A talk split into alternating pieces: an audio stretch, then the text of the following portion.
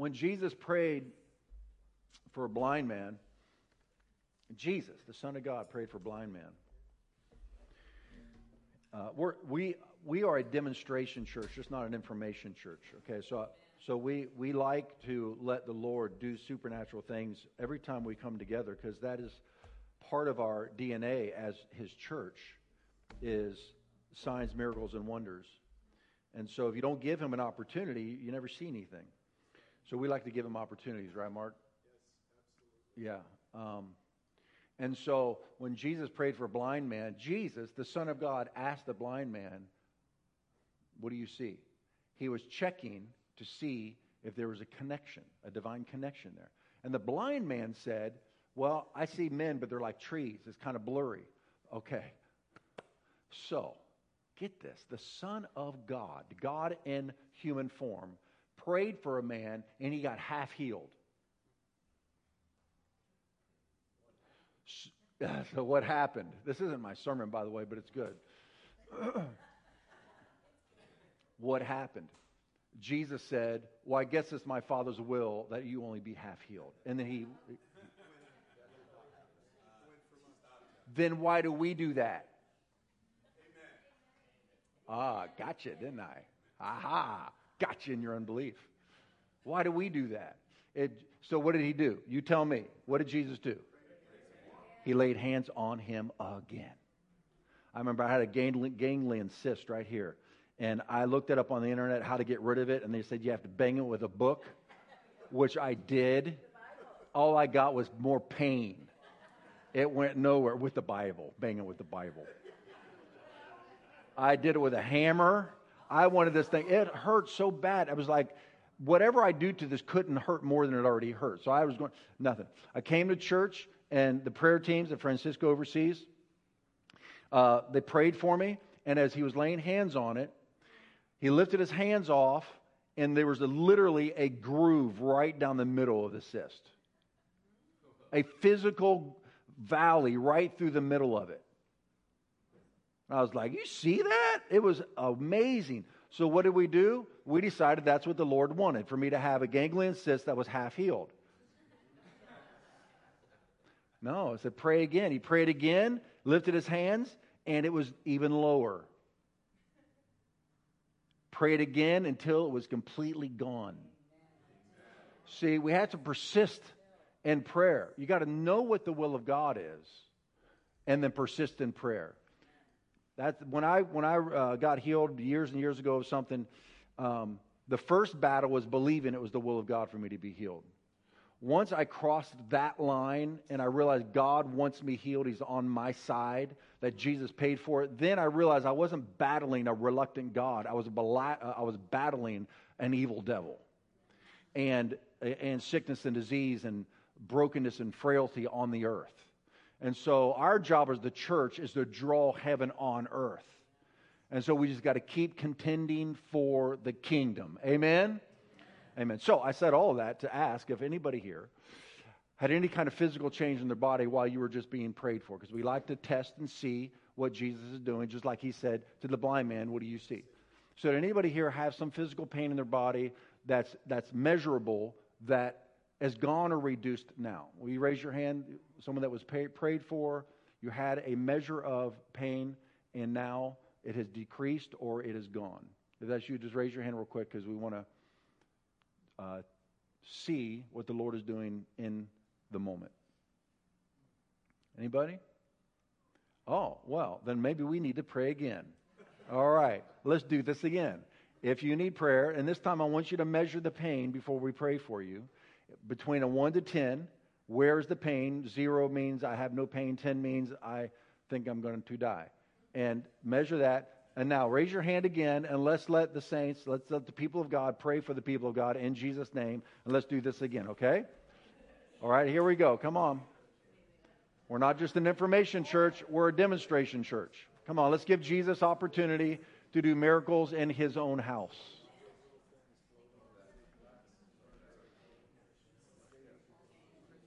You're done.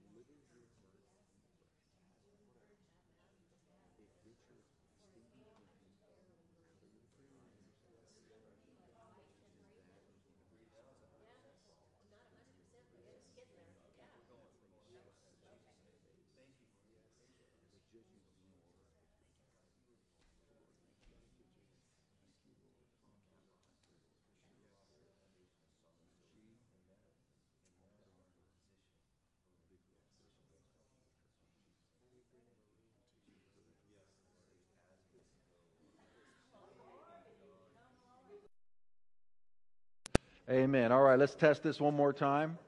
If you've had pain reduced in your body um, in some measure, raise your hand and tell us what you were prayed for and uh, the response that you received.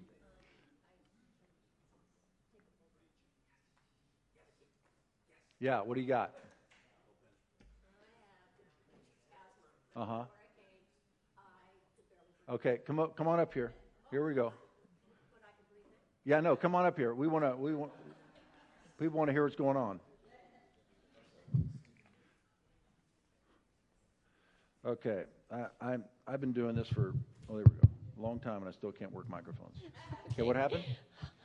Before I came this morning, I was getting ready and I was thinking, oh, I can't do this because I can't. br- I mean, I literally could not breathe. Why? I have asthma, Okay. a severe asthma. And the last week, it's been really bad because it's going to rain. It's just bad. Yeah. And I ran out of my medication last night. Ah. So this morning, I thought, well, I'll, I'll get it together. I'll night? get, I'll get it together. And I did. I came, and uh, they've been praying for me. I can take a full breath.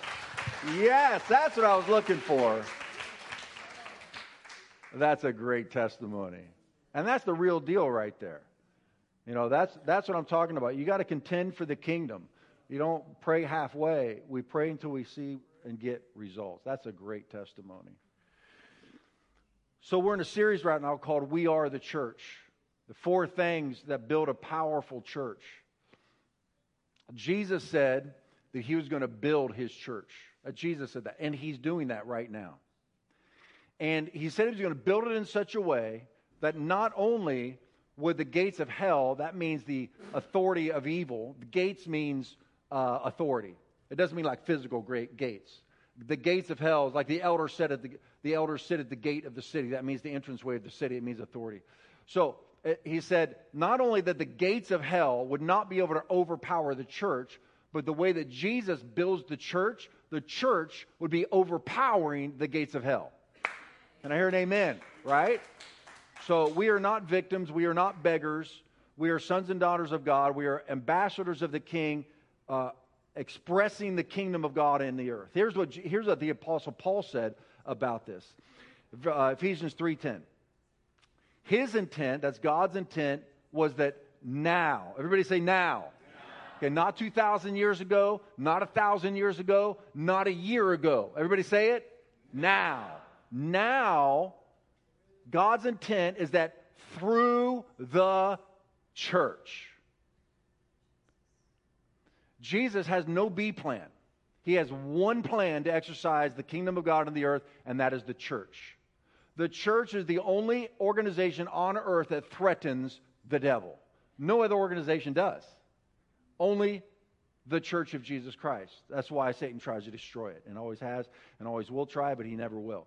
So, God's intent was that now, through the church, that includes the gathering place church, the manifold wisdom of God should be made known to the rulers and authorities in the heavenly realms.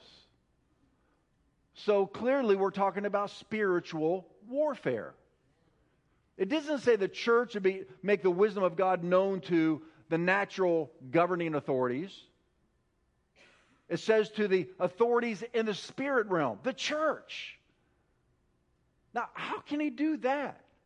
What is the manifold wisdom of God? Well, put plainly, it is this that he could take, that God could take fallen creatures, us, that he could forgive us of our sins, that he could fill us with his spirit, that he could unite us in his spirit, that he could give us his authority, that he could give us a divine mission, and that through us, he could whoop up on the devil and usher in the return of the king. That has got to so humiliate Satan that you could cast out a devil, that you could cast out one of his demons. That Satan, who, I mean, Jesus said to the one church in the book of Revelations, you, your church, is where Satan's throne is. Wow. Like Jesus said that Satan actually has a throne in a specific city on earth where it is his spiritual headquarters. The Apostle Paul in the book of Ephesians says, We don't wrestle against one another.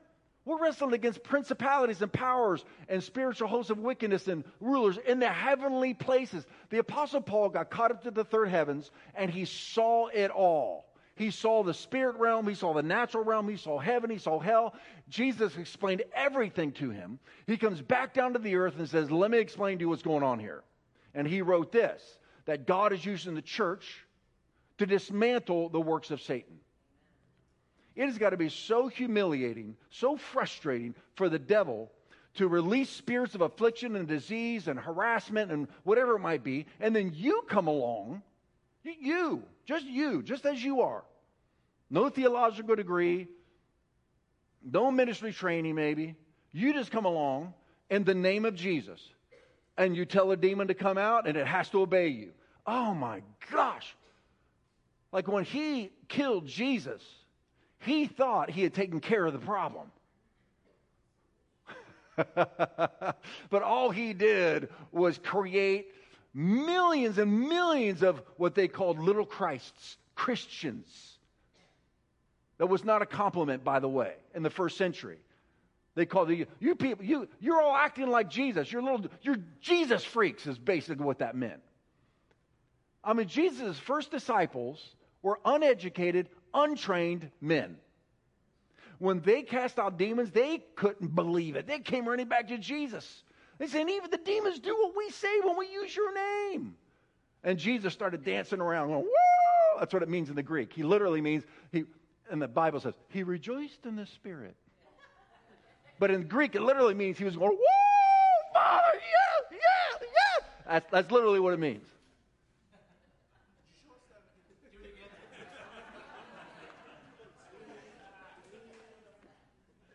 You only get that once.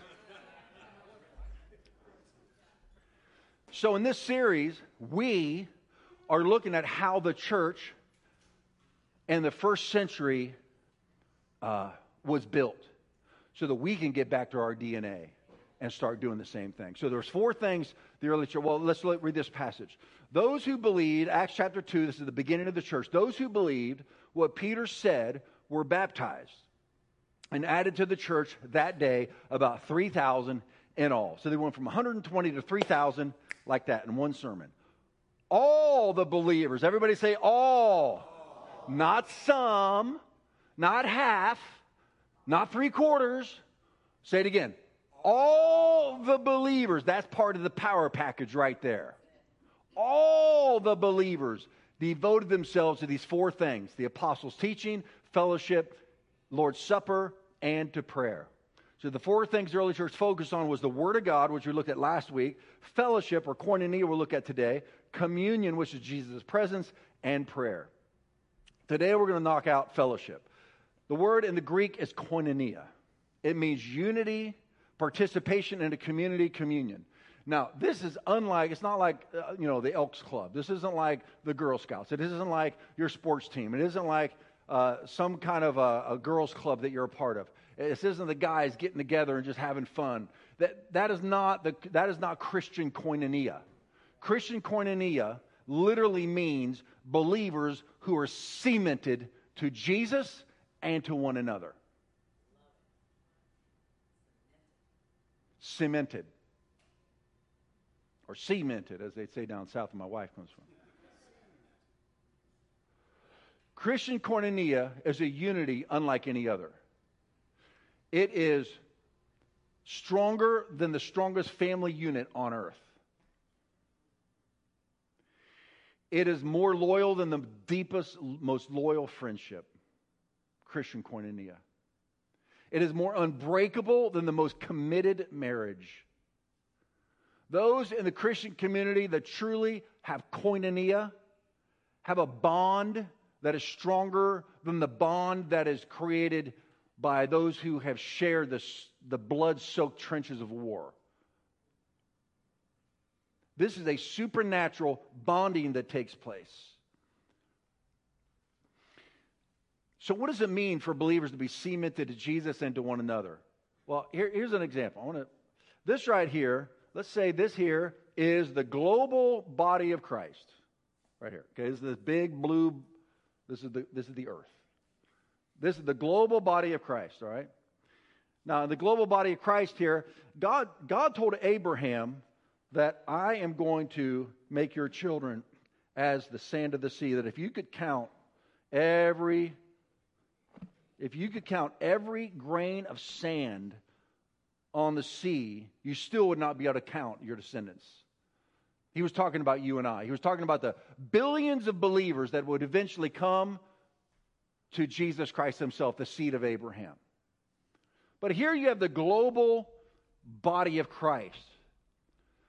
But it's but but it's it's just a theory. It's just in theory. Like it has the potential to make a difference in the earth, but the global body of Christ, I mean, what is the global body of Christ? It's just like I mean, where is it? But who and where? I mean, where's the tangibility, right? In other words, the global body of Christ is supposed to be cemented, koinonia, to two things. First, to Jesus. Now, you can say, well, I believe in Jesus. That doesn't mean you're cemented to him. The Bible even says that demons believe in Jesus and they tremble, but they aren't cemented to him. Jesus said to his own disciples, unless you abide in me, unless you abide in me. You, can do nothing without me. They believed in him. He was saying, We need to be cemented together. Then you can ask whatever you will, and you will have it. In the same way, we're supposed to be cemented not only to Jesus, but also to one another. Jesus said we're to love each other the way that he loves us. So let me ask you this question. You can say, Well, I believe the, I, I belong to the global body of Christ. Okay, okay, then who is it that you are loving the way that Jesus loves you? Well, I just love the global body of Christ. Okay, what person are you talking about? What's their name? How have you blessed them? How have they blessed you? How have they helped you be restored when you have fallen into sin? Uh, who's laid hands on you? Who have you laid hands on? Who have you given money to when they were in need? Who's given money to you when you were in need? Who has shown you mercy? Who have you prophesied over? Who gave you a word of knowledge? Who did you have a word of knowledge for? I mean, it's got to be an actual human being that you're actually in relationship or you cannot be cemented together. It's just all theory, and there's no power to it whatsoever. Uh, my son Josiah and I are watching a documentary on Michael Jackson. Um, not Michael Jackson, Michael Jordan.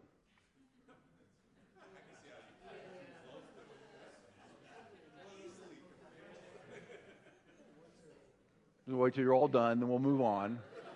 I can't fix that. Michael Jordan.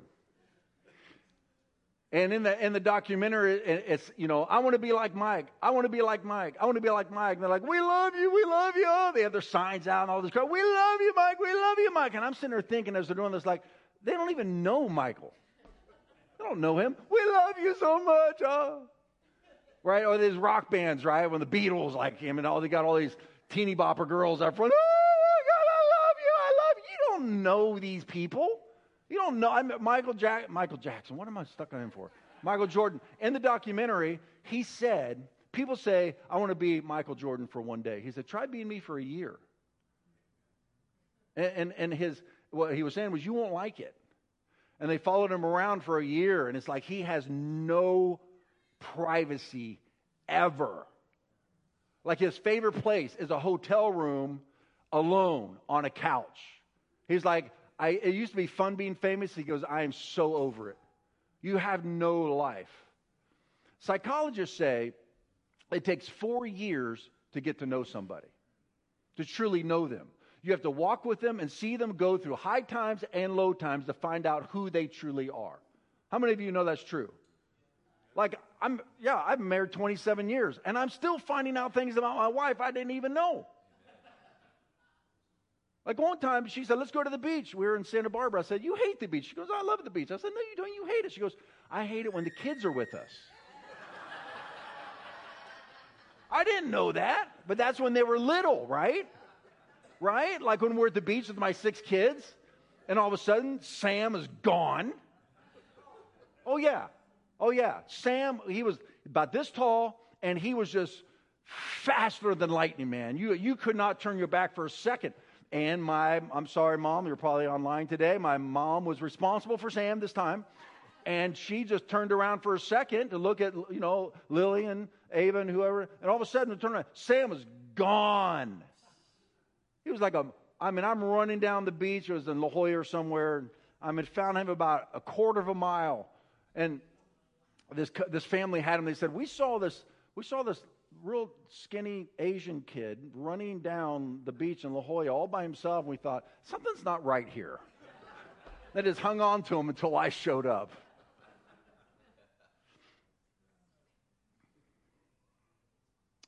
Why did I tell you that? Oh, yeah. I didn't know that Hope didn't enjoy the beach, or uh, I did not know that Hope loves the beach. It was like 20 years into our marriage, so I figured that one out. So when you say, I'm part of the body of Christ, well, which part? Who? Where? Like when people say, I say, oh, oh, do you have a, do you have a church? Oh, yeah, yeah. Well, yeah, we go to church uh, down to this. I say, oh, what's the pastor's name? Uh, uh, that's when you know, right? Uh, pastor's name. Who are the deacons? Who are the elders? Paul, Paul and, and Barnabas went through Asia and they would go into towns and do miracles and this hundreds of people come to Christ and they would start a church. Then he said, now set elders in every church. And then they had deacons in every church. And there were qualifications for deacons and elders. And then you need the apostle, prophet, evangelist, pastor, teacher, Paul said, for the building of the saints. So you can say you're part of the church, but what church? Who's the pastor? Who are the deacons? Who are the elders? Uh, where's the apostle, prophet, evangelist, pastor, teacher? Who you're in relationship. You can't be cemented to nobody. You have to be cemented to somebody. So Paul says this in 1 Corinthians 12 7 a spiritual gift is given to each of us so we can help each other. You can't help somebody on the other side of the world that you don't even know their name. He's talking about each local church. At different times, you will need the gift of teaching, prophecy, mercy, counsel, discerning of spirits, word of knowledge, giving prayers. That's why uh, 1 Corinthians 12 11, Paul says this It is the one and only Spirit who distributes all of these gifts. He alone decides which gift each person should have. So, as I said earlier, I'm going to ask uh, my two uh, angels. These are the angels of God. We got one here and we have one here. These two angels. Let's welcome the angels of God up here. You guys to grab this table, bring it over here. Okay. So, as I mentioned last week, I'll mention it again today. The word church is used 114 times in the New Testament. There you go, right there. 114 times in the New Testament. 98 times is talking about the local body of believers. So, I want you to take the global body of Christ, and we're actually going to make it tangible now. And you're going to take some of the global body of Christ down here. These all represent human beings, and each one of them has a spiritual gift.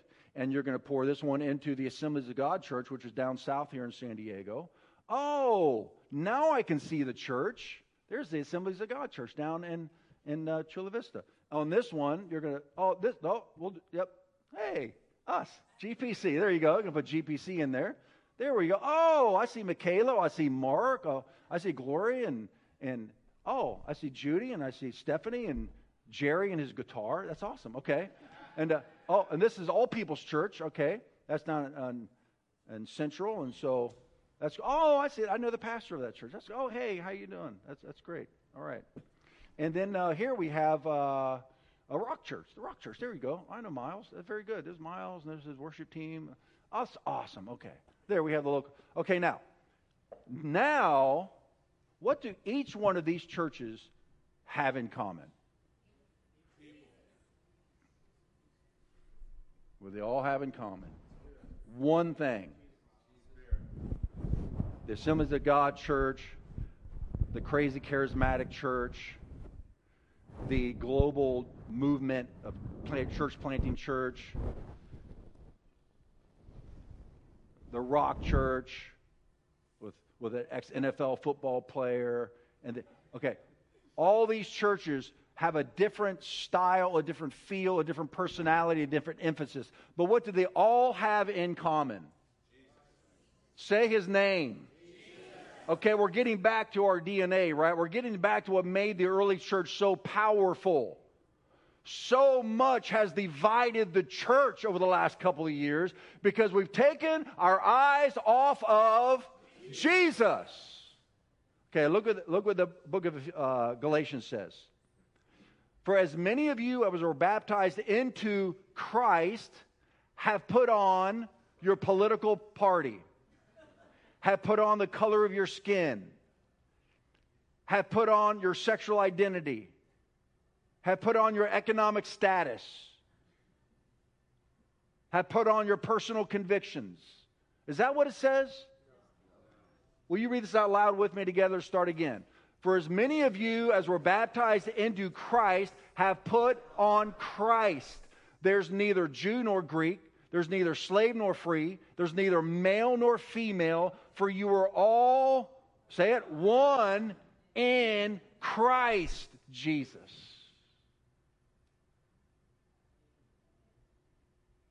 Somebody. God has not called us to find our unity in politics and race and our sexual identity, economic status, acumen, positions, or personal convictions. He's called us to His Son. Now, who or what cements each one of these believers and each one of these local churches to Jesus and to one another? Holy the Holy Spirit. Two of you. You win. Holy Spirit is the one that cements each local church to Jesus and to one another. You're going to have to take Jesus and stir up the Holy Spirit in each one of those churches. All right as they're doing that, listen to what the Word of God says about this. 1 Corinthians 12 13. For by one Holy Spirit, we were all baptized into one body, spiritually transformed, united together, whether Jews or Greeks, slaves or free, and we were all made to drink of one Holy Spirit, since the same Holy Spirit fills each life. When you were baptized into Christ, you were baptized into his body. Like theologically, you can't separate yourself from Jesus or to, from the body of Christ. You, you can't say, well, I, you know, I belong to Jesus, but, but I, I don't belong to the church. Well, actually, you do. I'm going to I'm going to give you a statement. It's a true statement. And it, it, it, you may have a hard time digesting this because we've all been hurt in church. Well, there's all there's hypocrites down in church. I know. Here we are. We're all right here. We're all doing our best. We're all imperfect, but we're still here. Right? You see, what I believe over the last couple of years is the body of Christ has been hammered by the enemy, hammered by circumstances, hammered by passions for many that proved to be stronger than their passion for Jesus, his body, and the kingdom of God. It's like when I bought my, uh, mm, it's like when you buy somebody uh, a CZ, cubic zirconium, right? A fake diamond, right? It looks really, wow, that's, a, that's big. That's, oh, your fiance must love you. Oh, yes, he does. I, you put it into the fire, and what happens to that thing? it just melts. You got nothing. It wasn't real. But you put a real diamond into heat, and what happens to it? It just purifies it, makes it clearer, stronger, more resilient. I believe that is what's happening to the church right now. I believe the last couple of years have refined and defined the true church, true believers. As one pastor said, we have fewer disciples than we thought we had. Yeah, but the ones we got are strong. I'm talking about you, so you can say amen really loud right now. Here's the statement When you gave your life to Christ, you also gave your life to the body of Christ. John said it this way we know what real love is because Jesus gave up his life for us. So we also ought to give up our lives for our brothers and sisters. How can you give up your life for someone you don't even know?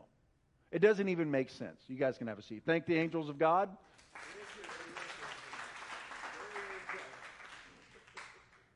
I mean, who is it that you have to forgive? Somebody who has offended you. Who is it that you can go help, move, because they're going from one place? Uh, we got to know who they are and where they live and when they need help. What single mom needs help repairing something in her house or some a guy to hang out with her her son or like who is that? This is how the church becomes strong. 2 Corinthians 8 5 says this the, They first gave themselves to the Lord. Isn't this a great scripture? They first gave themselves to the Lord and then to us by the will of God. The Apostle Paul said, This church is working. Why? Because they first gave themselves to the Lord and then to us by the will of God. John says, You can say, I love God, you hate your brother, you're a liar, and the truth isn't even in you. You got to work through your issues. Then, when we talk about the church of San Diego, what is the church of San Diego? The church of San Diego would be, let's see here, but the Gathering Place Church. Come on, you guys, come on, cement together. Our church is struggling, you guys. Oh no, who's this? Oh no, that's this, oh that's all people's. That's why. Okay, here. here we have the Gathering Place Church. Yes. And here we have All People's Church. All right. And over here we have the Rock Church. Come on, Miles, get your people together. And here we have the Assemblies of God Church. Now, that is the Church of San Diego. That's the Church of San Diego. And that is why we need the churches to be unified. When Jesus caught John up in the Spirit, John the Apostle, he said, I'm going to write a letter to each one of the churches, the seven churches. There's only seven churches? And I want you to give these letters to the churches. And he said, To the church at Ephesus, write. And he writes a letter to the church at Ephesus. Do you think that was just one church, like meeting in one building that was called the church of Ephesus? What was it? It was a church meeting in a house. It was a church meeting in a field. It was a church meeting in the temple. It was a church meeting in a building. It was churches, small churches, gathers all throughout Ephesus. And that Jesus called the church at Ephesus. They're having more fun than we are. That's awesome. I love it. Kids, don't, don't, don't have your kids grow up in a boring church, right? Look, I love that. Jesus may have appeared to them back there. Man, it's awesome.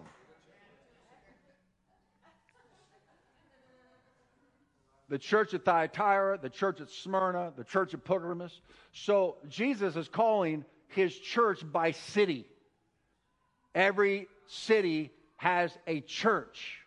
The Church of San Diego, which we are a part of, which is why I am so active in meeting with other pastors throughout the city and the unity movement, because I believe this. I believe that unity ushers in a move of God. I believe that. The first church, all in one accord in the upper room praying together. And then whoosh, that's how the church started. Jesus said that Satan tries to divide houses, for a house divided cannot stand. That's what Jesus said. Jesus said, on the other hand, where two or more gathered together in my name, in harmony is that word, you can ask whatever you want, it'll be done. God moves through unity, Satan moves through division. That's why the enemy tries to destroy churches. Relationships are the strength of the church. Okay, this is where you come in. This is where it gets real, real for you and I. This is where it becomes very tangible. Every relationship you have right now is either strengthening or weakening the church depending on how you are navigating that relationship. This church, or any church that you're a part of. I mean, think about it. Think about your own marriage. Your marriage is as strong as your relationship. Right? Your home is as strong as the relationships in that home. Your work environment is only as strong as the relationships between you and your boss and your coworkers. It creates a negative atmosphere or a positive atmosphere. You got to work issues out. Your friend groups are only as strong as the relationships within those friend groups. That is why Ephesians 4 says this From him, who is Jesus, the whole body, the church, and all of its various parts, relation, which are relationships, joined and knitted firmly together by what every joint supplies. When each part, each relationship is working properly, it causes the body to grow and mature, building itself up in love. Every relationship in your life is a joint. There's you, and here's a person. You come together, that relationship, there's a joint right there. Right? What do you do? How many of you ever had like a shoulder out of joint before or an elbow or something? Raise your hand. Yeah. How's that feel? Right? Like, hey, I'm ready to play, you guys. I can do this. On the volleyball team and your shoulder's out of joint, right? That's not going to work. Or you're a carpenter, right? Your elbow's out of joint. What do you have to do? What do you have to do? Huh? Pop it back in. Physical therapy, maybe surgery. Why? Why? You need it. For the body to work in its fullness, full power, every joint has to be working properly. For a local church to be operating at full power, every relationship has to be working properly. Can I hear an amen? That's why Satan beats on relationships. So Apostle Paul knew this. Make every effort, every effort to keep yourselves united in spirit, in the spirit binding yourselves together with peace. Like, how many of you ever had a, a finger out of joint? Or you, you, broke it, right? Yeah? What, what do you do to that? What do you do to that finger? You bind it. You bind it to the finger next to it until it's healed. Let's read that again. Make every effort to keep yourselves united in the Spirit, binding yourselves together with peace. Every church needs its relationships to be strong. Now, Paul wouldn't have had to write that. He didn't write that to the first church where it first began. Because, I mean, the first church, everybody was just elated. I mean, they were in the honeymoon phase, right? They were just giving their property away and helping each other, and the power was there, the unity was there, it was all fresh, it was all new. But after a while, you know, some people stop hang, going to church. Paul says some aren't gathering together anymore. So personality conflicts, offenses come. You get distracted by other passions and other things, right? Just like a marriage, right? When you first walk down the aisle, oh my gosh, I mean, you can't even think straight. You're so in love and, and raptured, and it's just like, woo, yeah. And then about.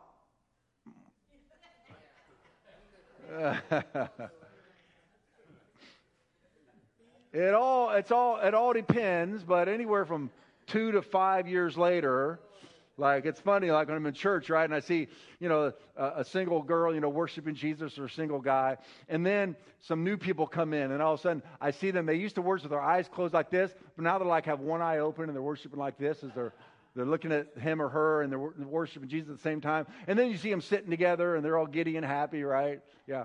And then they, then they get married and they go on a honeymoon. And then they come back and they're sitting next to each other like this. I just watch the, I just watch the transition period, right? Now they're living together. They have to share the house. They have to share the, the washing machine, and other dish, dish is dirty or clean, and you know who's going to clean up the cat poop, and you know you got you know all the roles you got to work out, and, and then you got the money issues, right? You got a spender and a saver. Oh my God, right? And uh, and you got the in-laws. Woo! yeah, okay. You're not married to your mama, right? You're married to me. And it goes on and on. And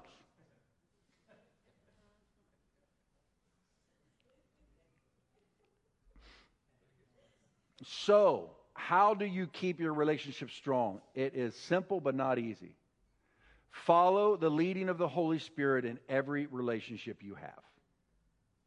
The Holy Spirit will always be leading you one way don't say that, the Holy Spirit will say. Do say this. Don't say anything. Prioritize her. honor him, forgive him. Right? The Holy Spirit's going to be leading you, how to, endeavoring to keep the unity in the Spirit, being led by the Spirit. The Holy Spirit will be leading you this way in every single relationship you have and every conflict you have. And your flesh and the devil will be leading you that way. And your, your, your choice and my choice is who are we going to obey? Recently, I was going to be in a meeting. It was a couple hours away, and uh, I was having lunch in Escondido, and I was thought to myself, I am in the wrong headspace right now. I'm offended. I'm annoyed. Um, I feel defensive. Like I keep playing this, the conversation over and over in my head. And if they say this, I'm going to say that. And this is what I remember. I can remember the details of how this came to. Anybody else live on the planet? Anybody else live on the planet Earth? Huh? All the rest of you are like aliens from some perfect planet that never has any relational conflict. And so I realized, now catch this, this is why the body of Christ is the body of Christ. I thought to myself, if I go into that meeting and the mental con- emotional condition I'm in right now, the spiritual condition, it's going to be bad. So, what did I do? I called one of my friends, Pastor Joe. He's probably my best friend, one of them. I said, Hey, Joe. He goes, Hey, John, what are you doing? I said, I'm about to destroy my church. I said, I'm about to go into a meeting and I just need to be in a completely different headspace than I am right now. He said, Well, tell me about it. I said, Well, this, and he's okay, here's what I want you to do. And he gave me three things to do that completely changed my posture.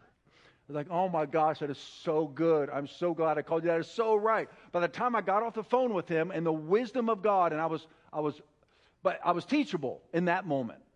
Okay, I haven't always done this. I've, I've blown some stuff up.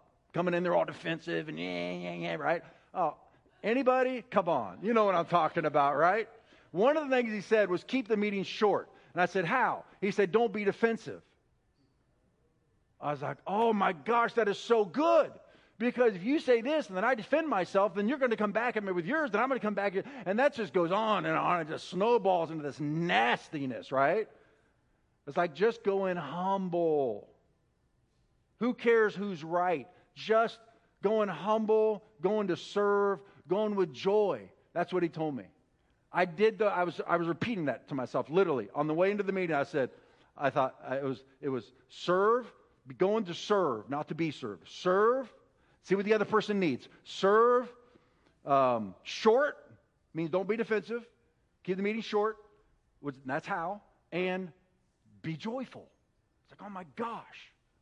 Because before I called him, I was going to be served, I was defensive and um, I was mad.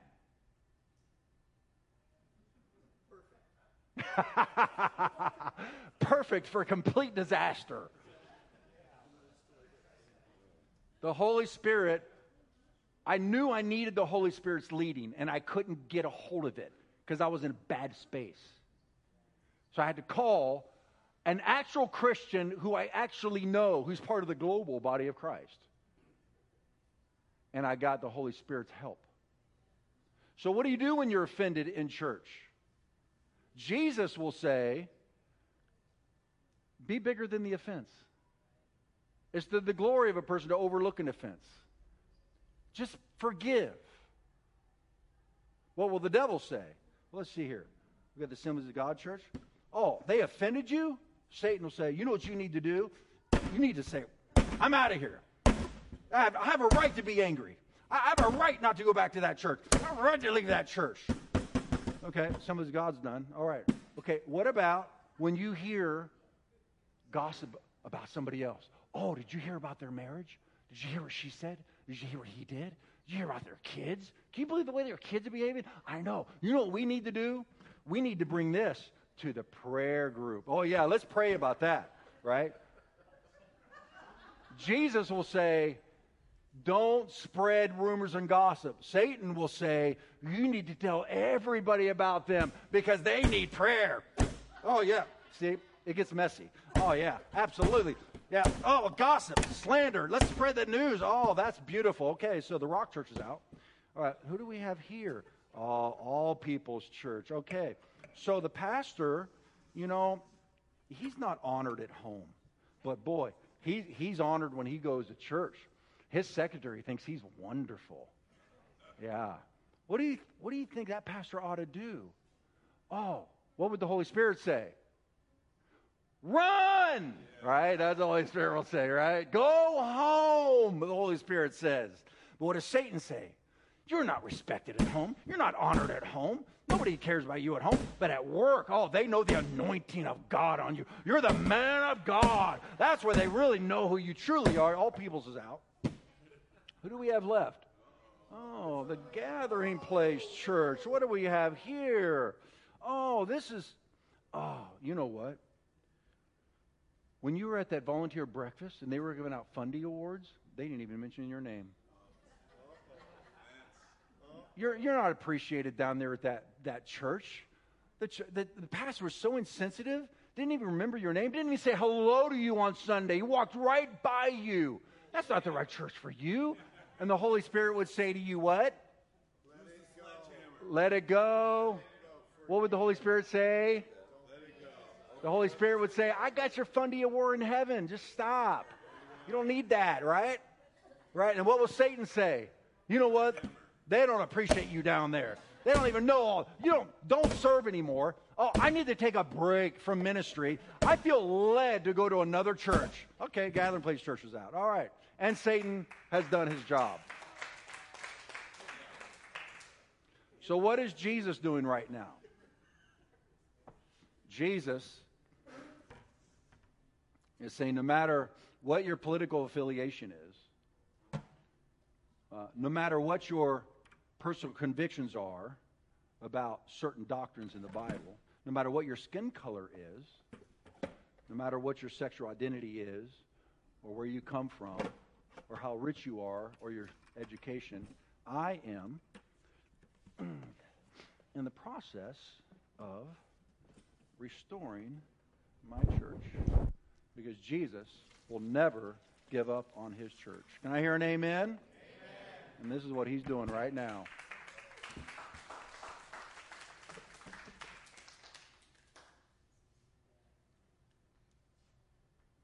I'm going to close with this one scripture. Ephesians chapter 4 says this Don't use foul or abusive language. Let everything you say be good and helpful. Let everything you say, let everything you say. Words are powerful. Bible says life and death is in the power of your tongue. Let everything you say be good and helpful. That your words will be an encouragement to those who hear them. Researchers have determined that when a relationship has, has deteriorated down to name calling, it's over. Because it cuts to the core of your personal dignity. Words of dishonor cut as deep as they can cut. Thank God for words of forgiveness and repentance. The Holy Spirit can heal. But words are powerful. And do not bring sorrow to God's Holy Spirit by the way you live. That's in context, is by the way you're treating one another. Talking to a local church here. Remember, He has identified you as His own, guaranteeing that you will be saved on the day of redemption. Get rid Everybody say, get rid of. Got to get rid of all this stuff right here bitterness, rage, anger. Uh, if you, get rid of it means, for him to say get rid of it means you can. Harsh words, slander, as well of all types of evil behavior. Instead, be kind to each other, tenderhearted, forgiving one another, just as God through Christ has forgiven you.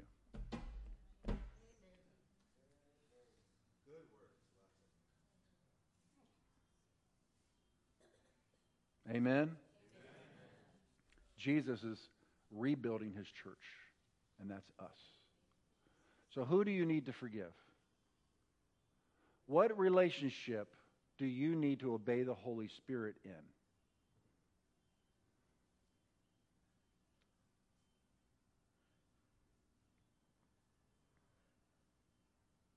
A couple days ago, my wife and I were driving down the road on her birthday. She leveraged her birthday on me. And she said, You know, one of the things that concerns me and makes me, uh, um, what did she say? Makes me anxious is your relationship with so and so. She said, You know, we were talking with a group of people, and that person's name came up, and you did not have one positive thing to say about them. And I'm driving down the road saying, Shut up, shut up, shut up. In my mind, I was thinking, Shut up, shut up. Don't want to hear this, don't want to hear this. My heart's like getting hard as she's talking, and I'm thinking about the conflict. And she said, You really need to forgive that person. Forgiveness is unconditional. It's not because they asked for it. That's not a, that's not a prerequisite to forgiveness in the Bible. So I opened up my devotional the next morning. It was on forgiveness.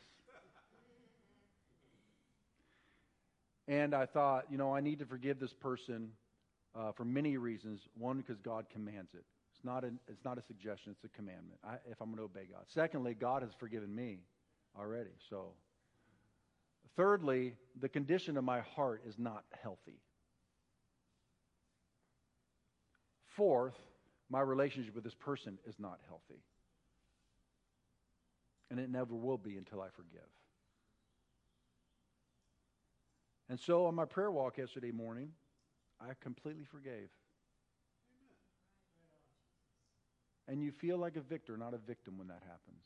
You don't even realize how victimized you are until you forgive completely, unconditionally. Whether they ever ask forgiveness, just let them go. I take the offense, Lord, the trespass, and I'm giving them and it into your hands. And you're like, oh. You don't realize how bagged up you are until you let some people out of the cage of your heart and just let them go. Ah, some of you may need to do that. I just want you to close your eyes right where you are. and I want you to ask the Holy Spirit, what relationship do I need to give attention to? Just close your eyes and let, let it come up. The Holy Spirit will bring somebody up a relationship. Now ask the Holy Spirit, what do you want me to do today in that relationship.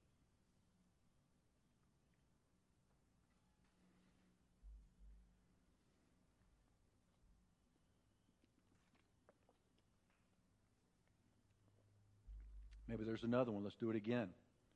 Another relationship. I ask the Holy Spirit, Holy Spirit, what other relationship in my life do I need to give attention to?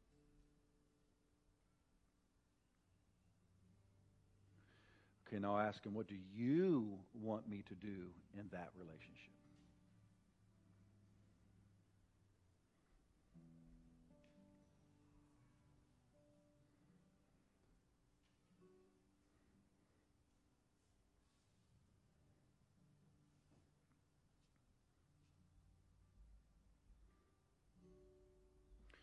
Now I'm going to ask you to ask the Lord this last question.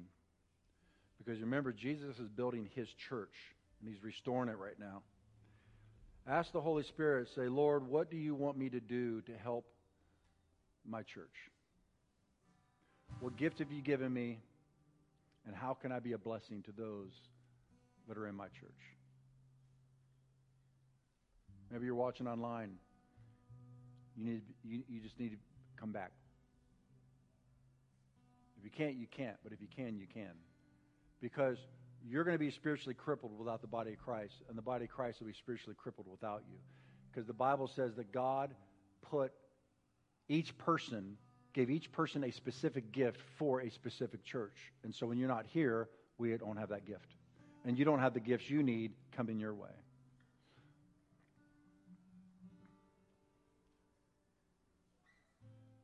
Now, how many of you feel like the Lord caused the relationship to come up into your mind? Just raise your hand. Say, yep. Okay, see that?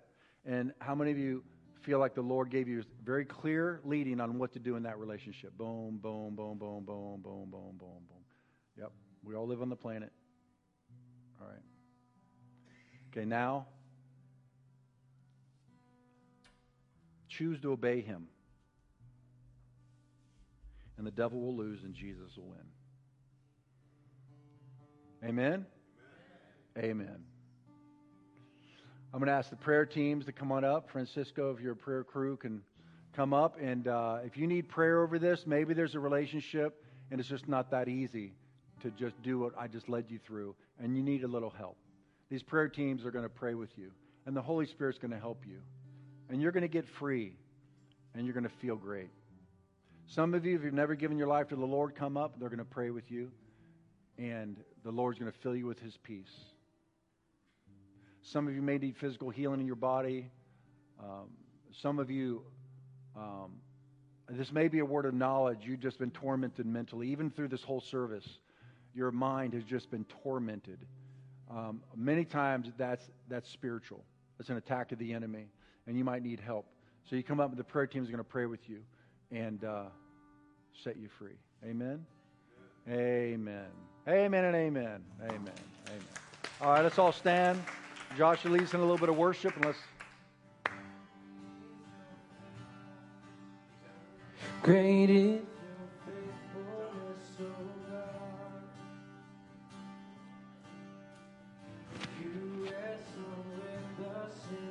Body of Christ is a little messy.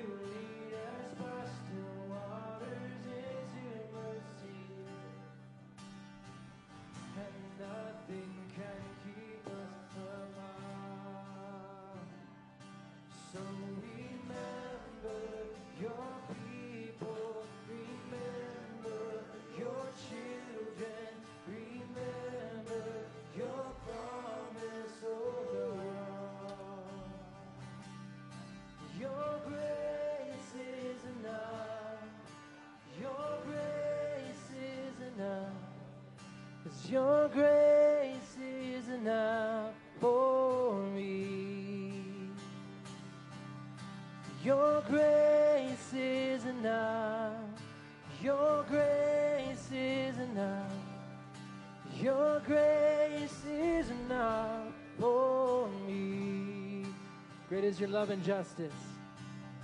Great is your love and justice, God of Jacob. You use the weak to lead the strong. You lead us in a song. You lead us in a song of your salvation. And all your people sing along. So remember, so remember your people, remember your children Remember your promise, oh God, your grace. Cause your grace is enough. Your grace is enough. Your grace is enough for me. Your grace is enough. Your grace is enough. Your grace is enough for me. Amen. Uh, I'm doing a um, getting to know the gathering place luncheon. It starts in 15 minutes uh, down the hallway. So if you're part of that, I'll be there in just 15 minutes. Otherwise, have a great day and a great week. In Jesus' name.